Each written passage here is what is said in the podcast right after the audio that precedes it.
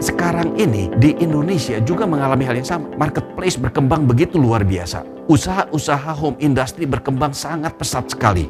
Jauh sebelum adanya COVID ini, kami di bidang IT sudah membayangkan masa depan pekerjaan adalah ketika kita bisa bekerja dimanapun. Slogan bagi pemain-pemain industri jaringan, dunia itu flat. Ada satu kebijakan, kalau seorang karyawan itu work from home, maka harus menjawab WhatsApp paling lambat sekian menit, harus selalu online, on call. Saya lebih khawatir lagi dengan cara pandang kita yang berubah. Kalau ternyata ada satu perubahan yang menguntungkan kita, maka kita mungkin berusaha untuk mempertahankan cara itu. Ini bukan cara itu lebih baik, belum tentu lebih baik, tapi karena keuntungannya. Buku daripada Yuval Noah Harari ini, Homo Deus, itu kita harus bandingkan dengan apa yang Allah lakukan bagi kita. Itu bukan Homo Deus, tapi Deus Homo.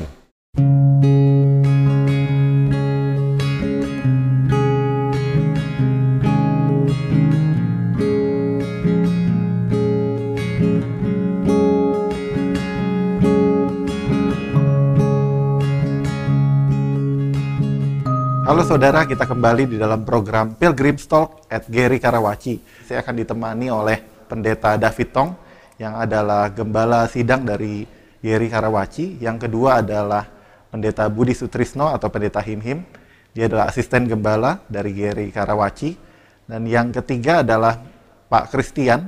Pak Kristian juga melayani di Geri Karawaci. Dan yang keempat adalah Pak Johan. Pak Johan juga melayani di dalam Geri Karawaci. Kali ini dalam episode ini kita akan membahas kembali soal bagaimana COVID mengubah kita. Dalam episode-episode sebelumnya kita sudah membahas bagaimana COVID mengubah relasi kita. COVID juga mengubah spiritualitas kita. Tetapi apakah kita mau dirubah menjadi lebih buruk dari sebelumnya? Atau malah ini sebuah kesempatan untuk menunjukkan identitas kita sebagai orang Kristen dan juga sebagai seorang pilgrim. Yang rumah kita bukan di dunia ini, tapi mata kita, fokus kita senantiasa harus melihat kepada Tuhan. Dan dalam episode ini kita akan membahas bagaimana COVID juga mengubah kehidupan kerja, kehidupan pekerjaan. Nah, bicara soal pekerjaan, saya mau langsung tanya kepada Pak Kristian dan juga Pak Johan. Mungkin bisa share sedikit pekerjaan atau aktivitas kerja yang sehari-hari dilakukan seperti apa? 28 tahun saya sebagai profesional bekerja, dan kemudian pada waktu pandemi memutuskan untuk memulai satu fase baru dalam kehidupan saya dan keluarga. Saya mencoba untuk berwirausaha, memiliki satu startup dan juga melakukan kegiatan-kegiatan konsultansi. Dan juga sekarang waktunya saya untuk mentoring anak-anak muda, termasuk anak-anak saya sendiri. Saya profesional bekerja di bidang IT, khususnya di bidang jaringan komputer sebenarnya. Infrastruktur hardware. Saya juga melayani di GRII sebagai guru sekolah minggu di sini. Sebenarnya COVID ini merubah dunia kerja kita, merubah cara kerja kita, industri, baik dari sudut pandang pemilik perusahaan ataupun juga pekerja, ini merubahnya seperti apa? Perubahan signifikan sekali sebetulnya yang terjadi pada waktu masa pandemi COVID ini. Jadi bukan hanya dari jenis kerjaan sebetulnya yang berubah, tetapi cara kerja juga berubah banyak. Saya perhatikan sekarang misalnya saya bergelut di dunia retail lama, itu terpengaruh sekali bisnis retail. Yeah.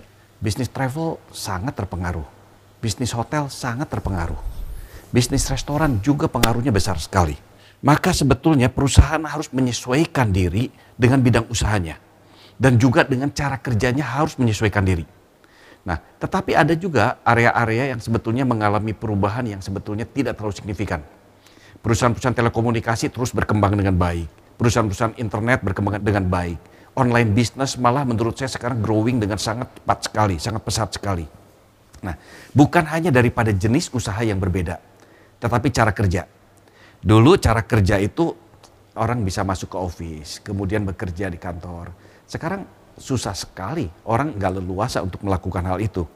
Bagi kami yang bergerak di bidang IT, pandemi COVID ini membuat segala sesuatu yang kami harapkan dipercepat. Maksudnya adalah begini. Jadi jauh sebelum adanya COVID ini, kami di bidang IT sudah membayangkan masa depan pekerjaan adalah ketika kita bisa bekerja dimanapun. Bahkan slogan bagi pemain-pemain industri jaringan itu dunia itu flat gitu ya. Sehingga kita seharusnya bisa terkoneksi satu dengan yang lainnya tanpa adanya batas-batas wilayah.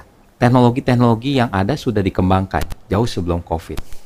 Cuman adaptasinya itu pelan. Kenapa? Karena orang masih merasa saya perlu ketemu fisik. Saya perlu ketemu dengan orangnya.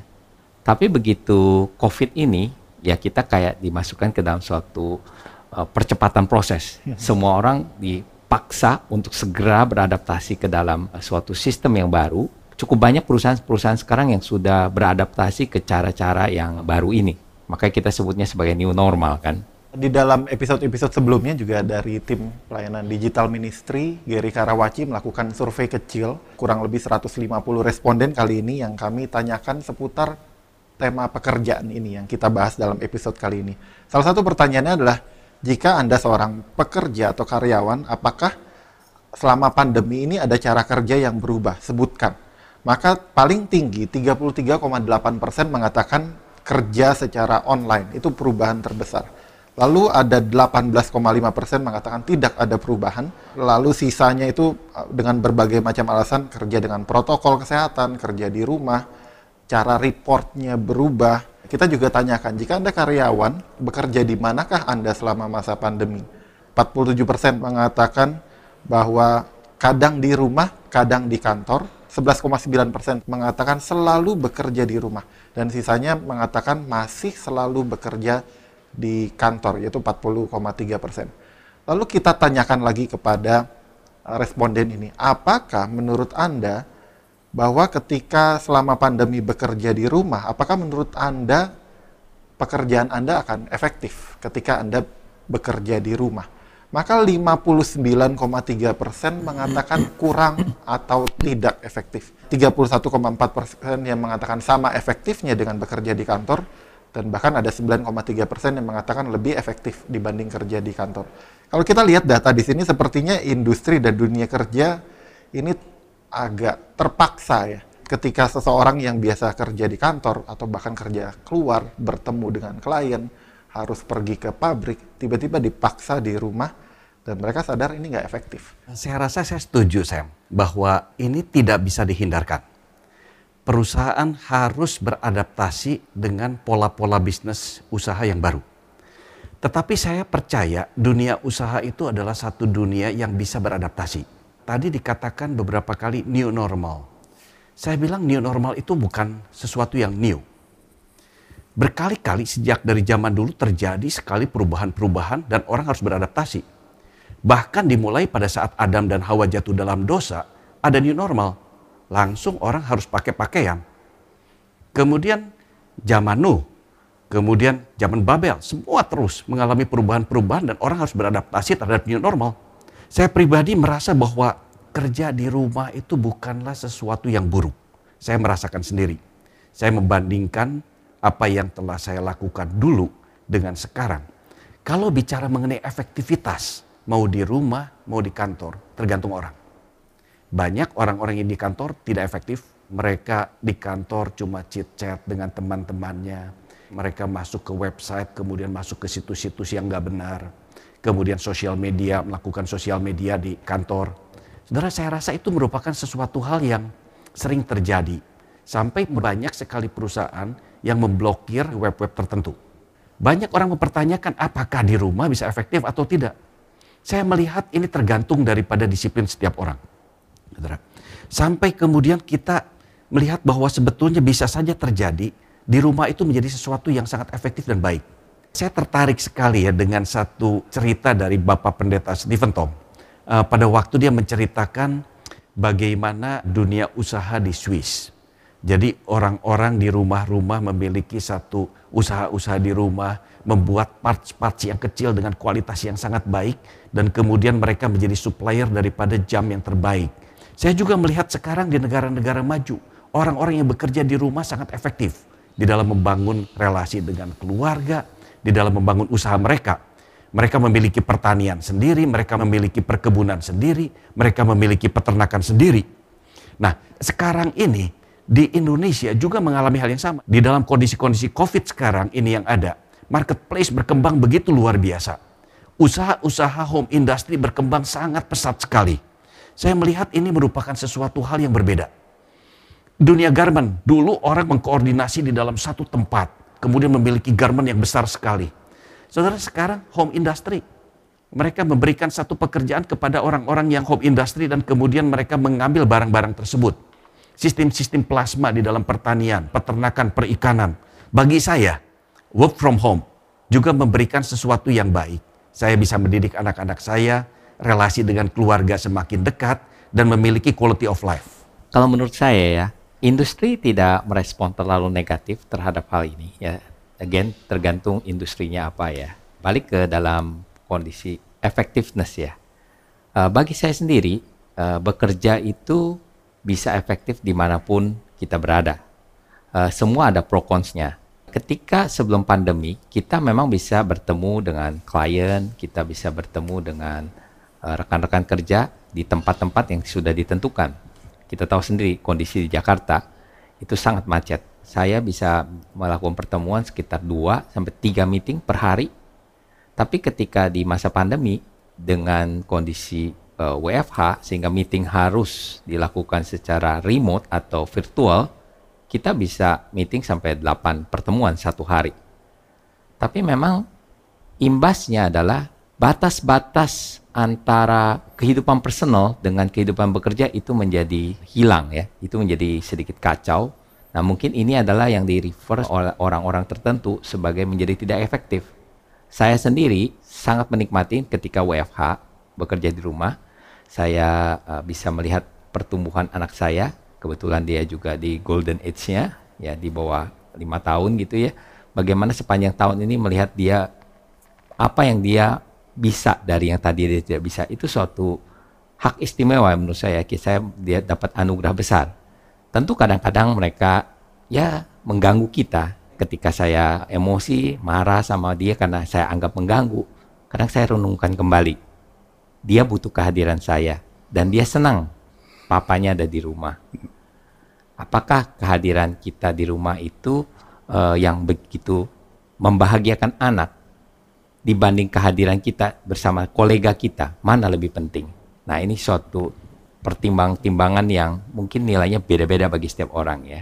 Yeah. Di dalam survei yang kami lakukan, kami juga coba membagi masalah effectiveness dalam bekerja ini berdasarkan level pekerjaan.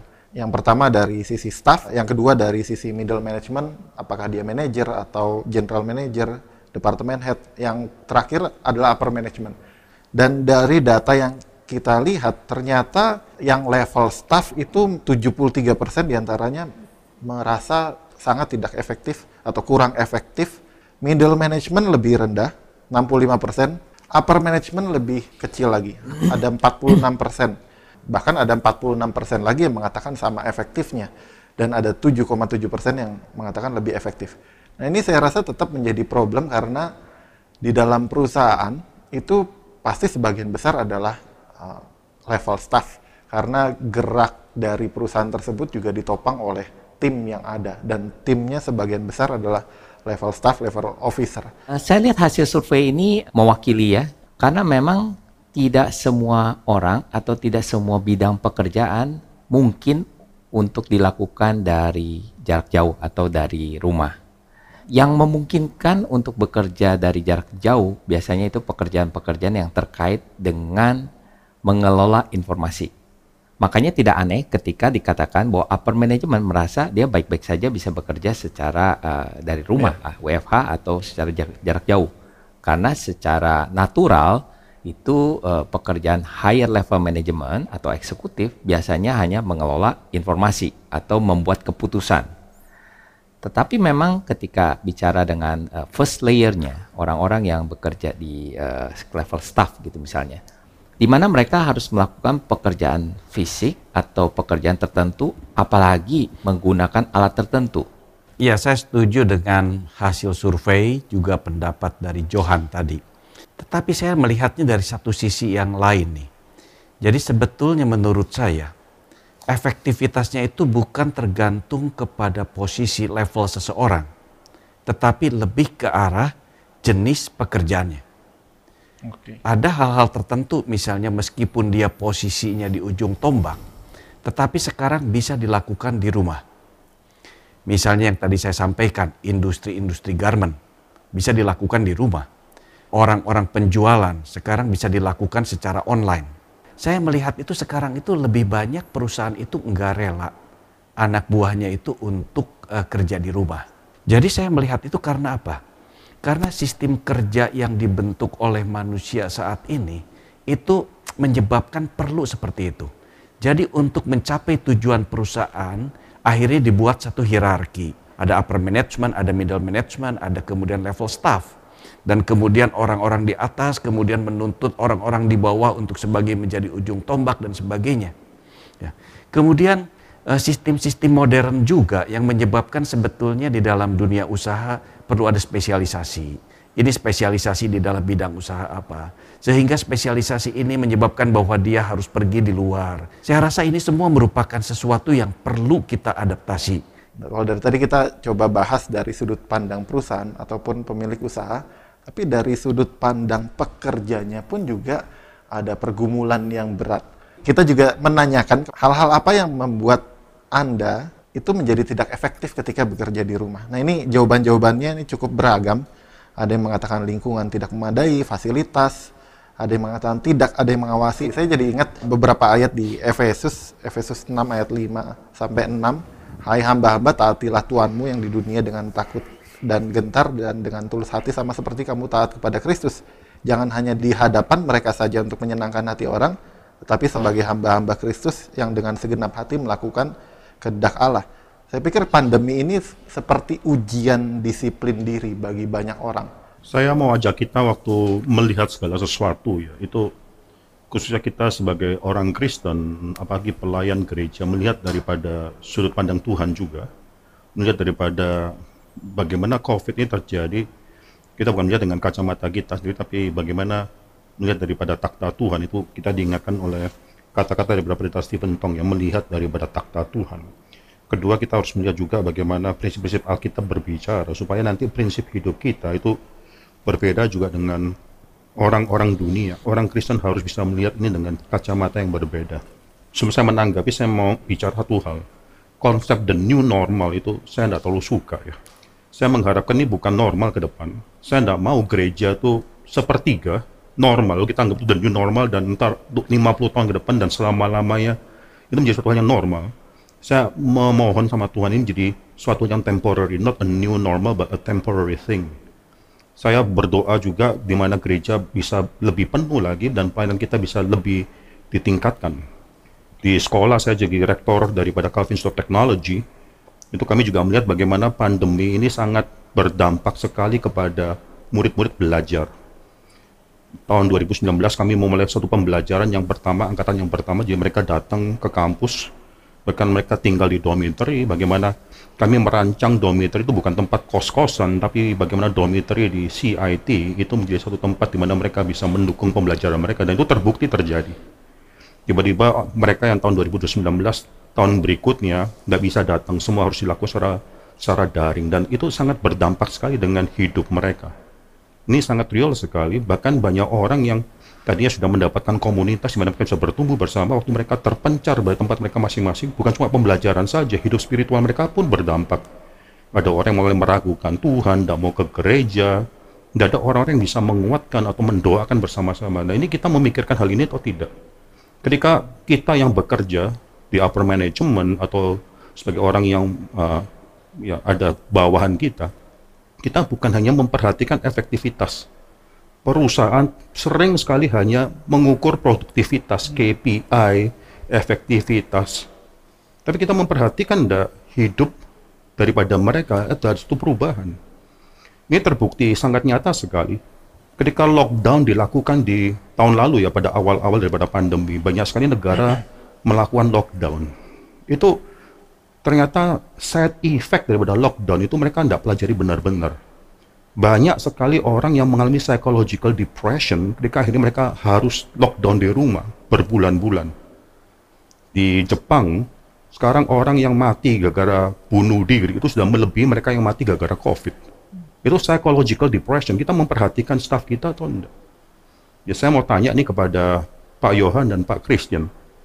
Kalau menurut bapak-bapak, anak-anak masih sekolah, lebih baik mereka ke sekolah atau belajar di rumah? Saya ada 3 anak. Anak yang pertama sudah lulus, anak yang kedua kuliah di US. Tetapi karena pandemi COVID ini, dia harus kembali ke Indonesia dan kemudian kuliah secara online. Nah, yang ketiga itu anak saya masih kelas 10.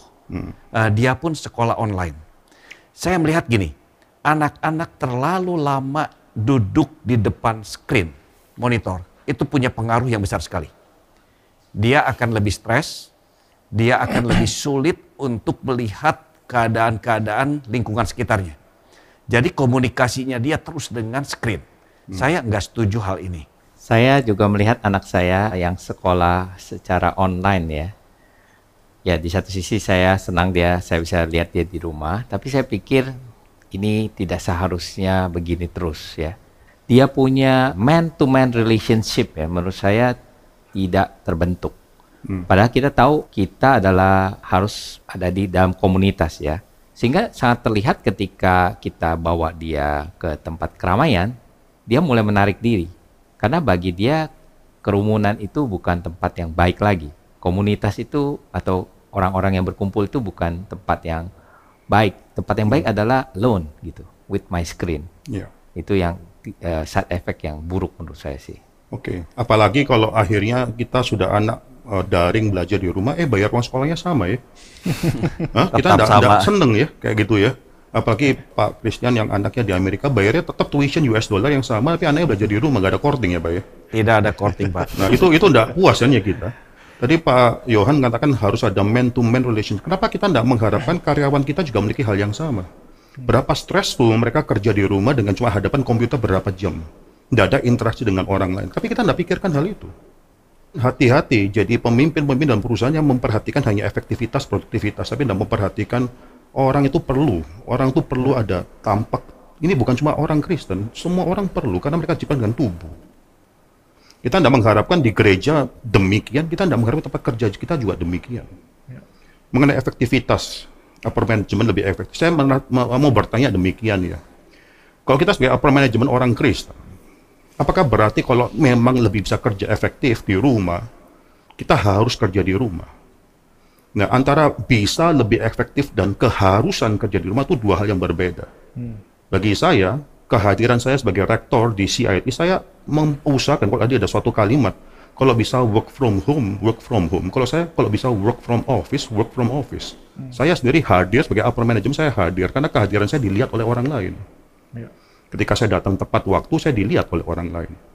Ketika saya di pekerjaan, saya pakai baju yang rapi, dengan attire yang rapi, dengan profesionalisme, berinteraksi dengan mereka, dengan sopan, dengan gaya bahasa yang sopan. Itu semua dilihat oleh karyawan. Perlu dilihat. Itu perlu dilihat. Mereka perlu ada contoh dalam hidup mereka. Di dalam kita waktu di rumah, itu mereka tidak lihat kita. Mereka tidak lihat kita hadir. Kalau kita mengatakan, ya sudah, karena pekerjaan kamu jadi sales, kamu harus pergi melakukan hal ini. Kalau kamu kerja tukang potong rambut, kamu harus hadir. Kenapa yang memiliki tempat tukang atau potong rambut itu juga hadir bersama dengan karyawan yang mengatakan, bukan cuma kamu yang harus menanggung resiko berhadapan dengan customer, saya pun akan menanggung resiko bersama dengan kamu. Contoh hidup itu harus ada menurut saya. Ya ini bagi saya ya, ini pandeminya akan merubah. Kita sekarang CIT sedang merancang bangunan yang ada di BSD, pembangunan yang besar sekali. Saya khawatir ketika arsitek mulai membicarakan, ketika new normal itu jarak antara office space itu harus berubah dan seterusnya. Lalu saya pikir satu hal, ini sangat costly sekali. Kenapa? Karena pandemi ini akan berlalu ketika nanti vaksin sudah kita dapatkan dan kita sudah memiliki herd immunity. Lalu kita bisa, ini akan jadi seperti flu, virus flu, influenza biasa. Kita membangun dengan spacing lah, dengan dormitory tidak bisa lebih daripada mungkin 1 orang atau 2 orang per kamar. Itu sangat cost. Lalu tiba-tiba semua akan kembali kepada normal yang sebelumnya. Lalu kita membangun satu gedung yang dengan jarak antara kantor itu sangat dibesarkan, diperlebar. Itu kan sangat mahal sekali. Nah, ini saya mengharapkan ya, orang banyak bicara mengenai new normal, saya mengharapkan ini temporary. Pada akhirnya saya sangat mementingkan sekali bodily interaction itu sangat penting, karena mereka bukan belajar cuma daripada verbal. 80% komunikasi kita tuh non-verbal. Dari gerak-gerik kita, dari intonasi suara kita, dari gerakan mata kita, itu mereka melihat, itu mereka harus saksikan. Ya. Dan saya lebih worry lagi, lebih khawatir lagi dengan cara pandang kita yang berubah. Gitu. Kalau ternyata dalam masa pandemi ini terus kemudian ada satu perubahan yang menguntungkan kita, maka kita mungkin berusaha untuk mempertahankan cara itu. Ini bukan cara itu lebih baik, belum tentu lebih baik, tapi karena keuntungannya. Ini sesuatu hal yang kita juga perlu perhatikan gitu ya. Saya percaya ketika Tuhan mengizinkan sesuatu terjadi, bagi orang-orang yang dikasihi oleh Tuhan itu bukan sesuatu rencana yang buruk, itu adalah rencana Tuhan yang baik bagi orang-orang yang dikasihi oleh Tuhan. Kita harus minta bijaksana daripada Tuhan, ya, bagaimana kita menyikapi, bagaimana kita berespon terhadap situasi yang terjadi sekarang ini. Ya, jangan sampai terus kemudian kita diubah secara yang lebih negatif, ya, karena cara pandang kita, cara nilai kita kemudian berubah. Ya, ini yang tadi Pak David katakan, berharap ini cuma satu hal yang temporary. Saya juga berharap demikian, karena ada banyak side effect yang bisa muncul kalau ini berkepanjangan sebenarnya. Saya sangat bersyukur juga tadi Pak David mengingatkan bahwa bicara soal pekerjaan ataupun dunia kerja ini bukan hanya bicara soal mendapatkan atau berhasil memenuhi target, berhasil memenuhi KPI, memenuhi efektivitas. Saya mau kembali ke dalam salah satu pertanyaan survei yang cukup menarik yang kami tanyakan adalah, jika Anda selama pandemi pernah bekerja di rumah, bagaimana caranya membedakan kapan harus bekerja dan kapan harus beristirahat? Ini salah satu kesulitan terbesar. Dan saya pikir penyebab masalah ini terjadi adalah kita terbiasa mengkotak-kotakan hidup kita. Di kantor ya, saya orang kantor, saya tinggalkan identitas saya sebagai ayah, sebagai apapun itu, dan mencoba memisahkan itu. Lalu tiba-tiba disatukan di dalam rumah misalnya. Manusia itu memang bertubuh, dan tubuh ini ada tubuh yang membuktikan kita terbatas. Kita bukan cuma roh yang ada di mana-mana. Kita adalah manusia yang memiliki tubuh, dan tubuh itu sangat terbatas sekali. Maka di sini kadang-kadang waktu kita memikirkan ya, kita harus work from home. Orang itu kesulitan membedakan kerja dan leisure. Work and leisure itu menjadi suatu hal yang sulit dibedakan. Ya. Dulu kita sangat mudahnya kita membedakan work and leisure. Kita ke kantor ya, kita berada di sana, itu tubuh saya berada di sana, tubuh kita bukan di rumah. Tubuh kita di sana untuk bekerja. Kalau di rumah ya saya tidak mau bawa pekerjaan dari kantor ke rumah, saya mau bersama dengan keluarga saya, itu ada suatu pembatas. Itu saya rasa menurut saya itu satu hal yang pasti akan ada. Ibadah juga demikian, ibadah itu sekarang kalau kita sudah membiasakan diri ibadah online, akhirnya kita tidak bisa membedakan rumah dan tempat ibadah. Itu akhirnya kita merasa bahwa ya saya tetap ibadah di rumah, tapi ketika kita berdoa di gereja, kita ibadah di gereja, itu kita membawa tubuh kita ke tempat yang lainnya. Itu satu hal yang penting, pemisahan antara rumah Tuhan dan rumahku itu harus berbeda, antara tempat kerja dan rumahku. Akhirnya pada saat kita work from home, kita kadang-kadang harus memikirkan bukan cuma efektivitas, produktivitas dan lain sebagainya, tapi juga bagaimana manusia perlu ada kehadiran yang berbeda-beda. Ya, kita memang, ya kita senang ya kalau di rumah. Saya juga senang ketika pandemi juga saya memiliki kesempatan yang lebih untuk kenal dengan anak saya paling kecil. Dia bisa mengenal saya, dia bisa bergurau dengan saya. Sebelumnya takut dengan saya karena mungkin saya pernah tanya sama anak saya, kenapa kalau dulu kamu sebelum umur 3 takut sama papa? Because you are so big, Pak. Gitu ya. Kamu terlalu besar, gitu ya. Menakutkan. Ya, jadi anak saya selalu, yang perempuan, kalau sebelum umur 3 itu nggak bisa dekat dengan saya. Tapi setelah pandemi, saya dengan anak saya yang paling kecil itu umur 2, dia tadinya menjauhi dengan saya takut sama saya, bisa bergaul dengan saya. Itu ada plusnya. On the other hand, ketika kita kerja, ya akhirnya kita susah membatas antara work and home. Masa ketika anak kita mau tiba-tiba merangkul kita di jam kerja, kita kan, sorry ya papa, nggak mau merangkul kamu, ini jam kerja ya, nggak bisa dirangkul. Nggak mungkin, kita akan hak dia juga. Tapi itu sudah melebur, antara work and home, itu sudah melebur. Itu kesulitan. Saya mau kembali ke masalah kerja ya. Di CIT, saya terapkan suatu prinsip. Ini mungkin tidak semua orang setuju dengan saya. Yang mengajar, saya katakan, kamu ngajar tetap datang ke kantor, ngajar di kantor. Mengapa? Karena semua anak-anak tersebut sudah bayar harga yang sama. Mereka deserve 100% quality. Saya tidak akan kurangi 95%, saya tidak mau kurangi 90%. Jadi kenapa? Saya berkenan di kantor ini kalau ada masalah internet, kita yang bertanggung jawab. Kok di rumah kamu masalah internet, siapa yang mau tanggung jawab? Kedua, background noise, bukan cuma internet saja. Kadang-kadang kita waktu rapat di rumah itu ayam tetangga berkokok masuk ke dalam gitu. Saya bilang anak-anak tidak perlu mendengarkan hal itu. Apalagi di rumahmu nanti anakmu main piano, les piano, lu dengar sama orang-orang yang lain. They do not have to hear that. Mereka membayar 100%, they deserve 100% quality. Dia membayar 100%, dia harus mendapatkan 100% quietness ketika mengajar. Maka kamu datang ke kantor. Nah, di sini saya mengatakan itu karena apa? Karena mereka, kita melayani mereka, bukan mereka yang melayani kita. Kita melayani mereka. Maka di sini juga waktu meeting itu juga tidak gampang. Kadang waktu meeting ya, saya waktu meeting pembangunan, orang kasih arsitek kasih display AutoCAD, lalu ngomong lu gambar-gambar. Loh, gambarnya tidak keluar, 30 detik kemudian baru keluar. Kamu ngomong apa gitu ya, ini gambarnya tidak keluar. Ya itu kadang-kadang lagging lah, kadang-kadang waktu meeting juga akhirnya internetnya ada paket loss lah, demikian lalu suara garbled lah dan sebagainya. Itu susah, itu membuktikan bahwa memang pada akhirnya physical meeting itu efisien menurut saya. Saya katakan berkali-kali kalau bisa meeting. Seringkali dalam meeting pengurus juga, wah pada tutup kamera, lalu mic dimatiin, saya nggak tahu lagi mendengarkan atau tidak itu ya. Itu akhirnya komunikasi antara dalam peserta meeting pun juga berkurang. Saya mau tanya nih ya sama bapak-bapak sekalian yang tadi bicara mengenai bertemu dengan klien, sekarang bisa 8-9 klien dan seterusnya, kalau dulu cuma 2-3 klien. Kita sudah tidak ada kontak ya dengan klien secara fisik, ya tidak pernah jabat tangan dia lagi. Seberapa penting ya jabatan tangan dengan klien ya? Apakah itu pernah dipikirkan? Saya sangat rindu sekali suatu hari bisa kembali tepuk punggung daripada staf saya, makan hadapan dengan dia. Saya di CIT, semua orang, murid, dosen, staf, ataupun rektor, kalau ngantri makan nanti sama-sama, kalau makan duduk di meja sama-sama. Saya kangen dengan hal itu, saya bisa bicara dengan staf saya, tatap muka, bicara. Nah ini saya tidak tahu, apakah ada ingredient yang missing ketika kita akhirnya mengutamakan efektivitas, tapi akhirnya tidak pernah ada kontak fisik. Saya ada pengalaman Pak David baru-baru ini itu, salah satu karyawan di kantor saya itu resign. Dan ketika dia pamit, ya kami berdua itu tergerak, salaman itu ada gerakan yang, itu rasanya awkward sekali. Mungkin berbulan-bulan saya nggak pernah salaman sama orang, tiba-tiba salaman sama dia. Dan ini udah bukan cuman relasi kerja, tapi ada relasi pertemanan dan juga merasa memang harus salaman saat itu. Ya memang setelah itu cuci tangan. Ini semoga nggak jadi new normal di mana kita nggak salaman lagi ya. Betul. Iya, jangan sampai itu. Di gereja pun kita saya udah kangen salaman sama jemaat, bukan cuma gini-gini doang di setiap hari Minggu. Kalau bisa salaman lagi, itu kapan terjadi lagi? Bukan cuma di gereja, tapi juga di tempat kerja saya, dengan staf di bawah saya, dengan wakil rektor saya, dengan murid-murid saya pengen jabat tangan lagi.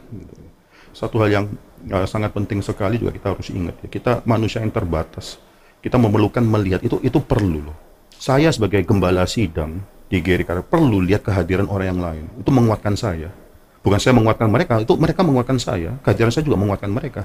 Di tempat kerja saya, kehadiran saya itu menguatkan mereka, kehadiran mereka itu menguatkan saya. Itu perlu, itu create that kind of environment.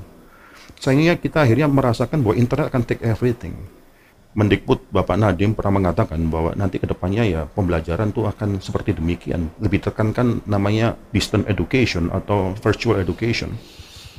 Saya teringat dulu waktu zamannya Socrates, Plato, sampai zaman pun Yesus, itu namanya murid dan master, disciple and master. Itu hidup bukan cuma transfer of knowledge, hidup adalah melihat hidup.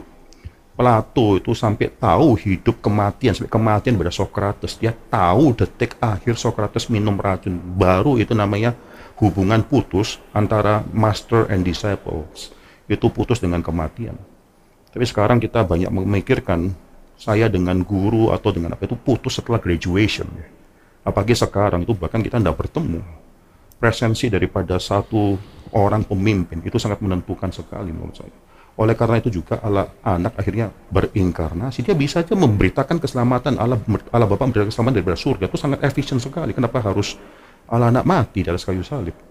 Very costly, very inefficient. Itu sangat bodoh sekali. Allah Bapa mau kasih Allah anaknya untuk manusia yang berdosa. Saya nggak terlalu setuju tadi bicara tentang pemisahan gitu, tapi mungkin pembedaan ya. Kita punya peran memang banyak dan Kalau dipisahkan berarti kehidupan kita akan terfragment. Kalau dulu ya sebelum zaman industri modernisasi gitu ya, orang tuh memang bekerja kan dekat rumah ya. Ya dia bertani, ladang, peternakan atau apapun, dan itu memang di dekat rumahnya dia, sehingga ketika dia bekerja ya dia juga akan terus bisa berinteraksi dengan anggota keluarganya, dan bahkan ya itulah tempat sekolah dari anak-anaknya gitu kan ya, itulah tempat anak-anaknya belajar skills ya, untuk bekerja dan nanti akan melanjutkan pekerjaan ayahnya, orang tuanya. Nah sekarang kayaknya kita yang kerja dari rumah ya dipaksa balik ke seperti itu gitu kan ya. Tapi masalahnya kita sudah terlalu terbiasa dengan pemisahan tadi, sehingga ketika terus kemudian anggota keluarga itu ada di dekat kita ketika kita sedang bekerja gitu, kita jadi merasa terganggu dan lain sebagainya. Jadi sisi yang lain saya mengajarkan kepada anak-anak saya juga perlu lihat situasi. Kalau papa lagi meeting atau papa sedang ada pelayanan atau apa ya, kamu juga harus tahu, harus mengerti begitu, harus bisa tunggu waktunya sampai kemudian nanti bisa interaksi lagi dengan mereka. Saya juga harus mengajar mereka, harus mendidik mereka, bukan berarti terus kemudian ketika ada di rumah dan ya semua dianggap cuma peran ayah saja begitu misalnya, ya itu juga bukan satu hal yang baik. Saya pikir kita perlu ya bijaksana sekali lagi ya di dalam hal seperti ini. Kita punya peranan apa dan pada waktu itu, saat itu, prioritas peranan kita apa. Ada di satu sisi yang lain, pandemi ini membuat pekerjaan jadi sangat-sangat fleksibel dan sangat-sangat melimpah.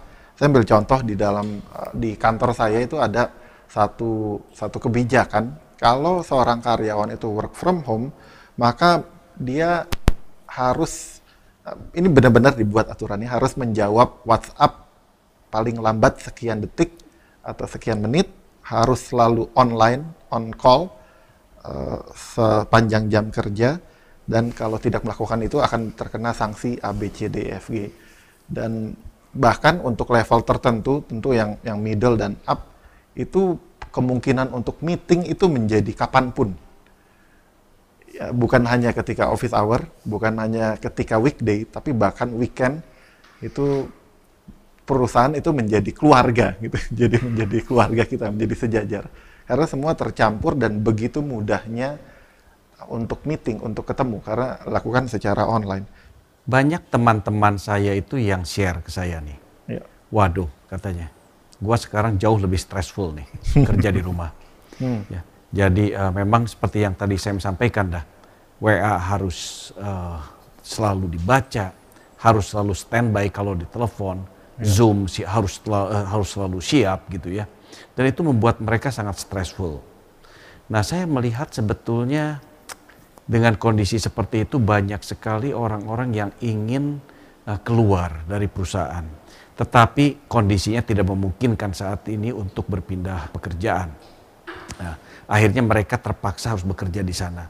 Tetapi akibatnya mereka sangat, menurut saya sangat kasihan sekali. Relasi dengan keluarga rusak karena mereka sangat stressful. Relasi dengan anak, relasi dengan teman tadi Pak David sampaikan juga udah nggak ada.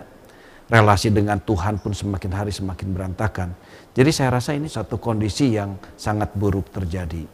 Nah tetapi di satu sisi saya sendiri setuju sebetulnya dengan pembatasan-pembatasan yang ada. Tadi saya setuju bahwa ini mudah-mudahan bersifat temporer. Tetapi di dalam kondisi-kondisi yang terpaksa, di dalam kondisi seperti ini, saya rasa harus ada kesepakatan. Ya. Nah kemudian ada satu yang men-sharekan ke saya. Dia akhirnya ketemu dan langsung komunikasi dengan atasannya. Ya. Nah akhirnya kemudian perusahaan itu mengambil satu keputusan bersama. Oke. Selama jam kerja kita akan melakukan pekerjaan, meskipun itu berat, meskipun itu stres dan sebagainya, kita lakukan yang terbaik. Tetapi di luar jam itu silahkan waktu digunakan untuk keluarga. Saya rasa ini ada beberapa yang sudah menyampaikan ke saya dan melakukan hal ini. Ya, saya pikir kalau sampai ada aturan seperti itu ya, itu rada keterlaluan menurut saya sih ya. Meskipun ya, memang kenapa aturan itu dibuat, saya yakin karena memang itu ada suatu tools untuk manajemennya gitu ya. Jadi maksudnya si manajer itu ingin memastikan bahwa bawahannya tetap bertanggung jawab atau yeah, tetap bekerja.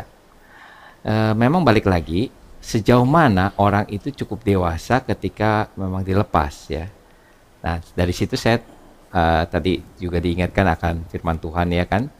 Memang ada perbedaan di mana kalau orang-orang yang bertanggung jawab, orang-orang yang ingat bahwa dimanapun dia berada, dia dilihat Tuhan, dia akan tetap bertanggung jawab.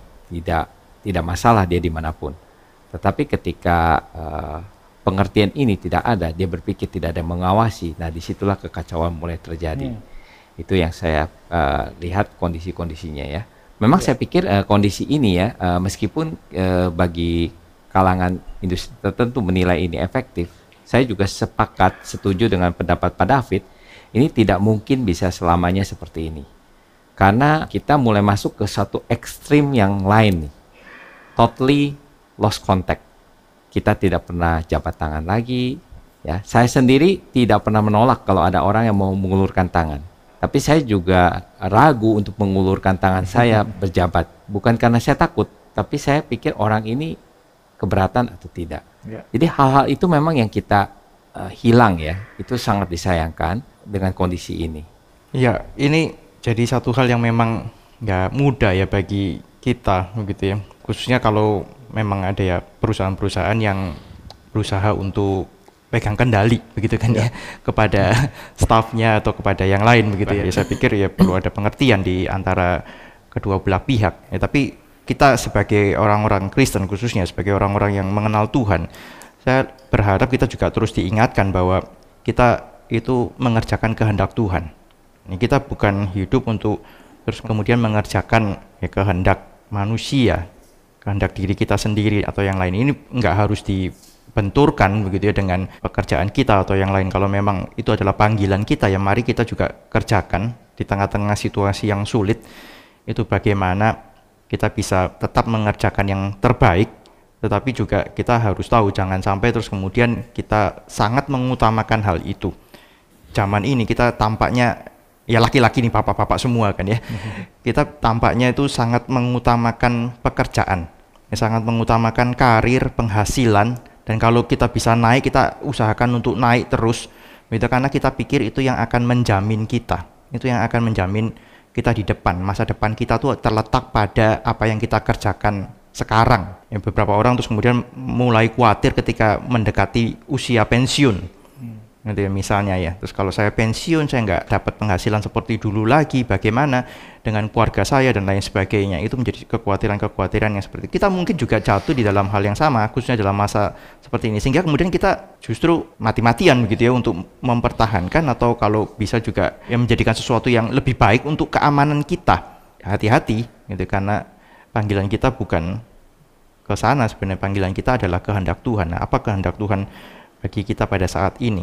Saya teringat dengan buku daripada Yuval Noah Harari, Homo Deus, yang mengatakan bahwa Homo sapiens is losing control. Pada suatu saat nanti Homo sapiens is transferring kita sebagai satu spesies itu sedang transfer menjadi suatu hal yang lebih daripada Homo sapiens, transhumanism dan seterusnya. Dan akhirnya jadi suatu hal yang lebih super, lebih kuat, Homo Deus dan seterusnya.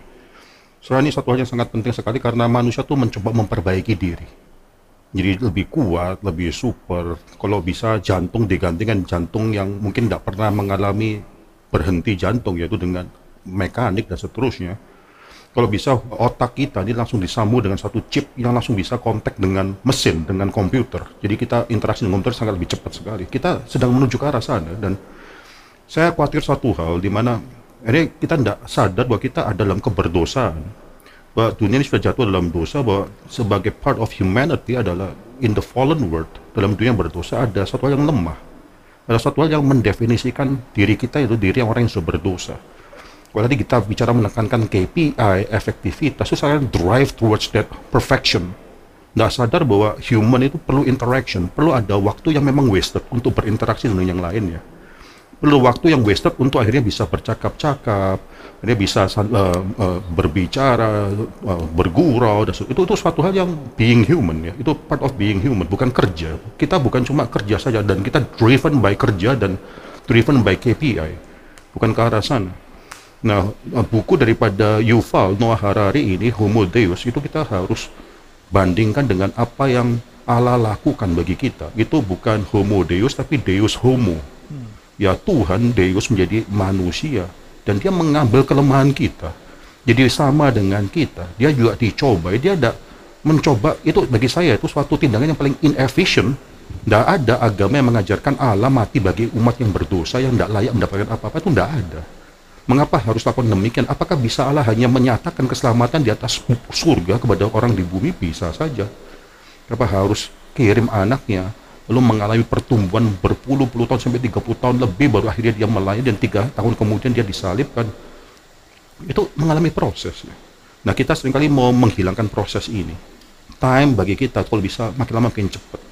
Nah, saya mengharapkan kita dipengaruhi ya cara pandang kita mengenai COVID, cara pandang kita mengenai gereja, cara pandang kita mengenai tempat pekerja itu dipengaruhi dengan inkarnasi daripada Kristus.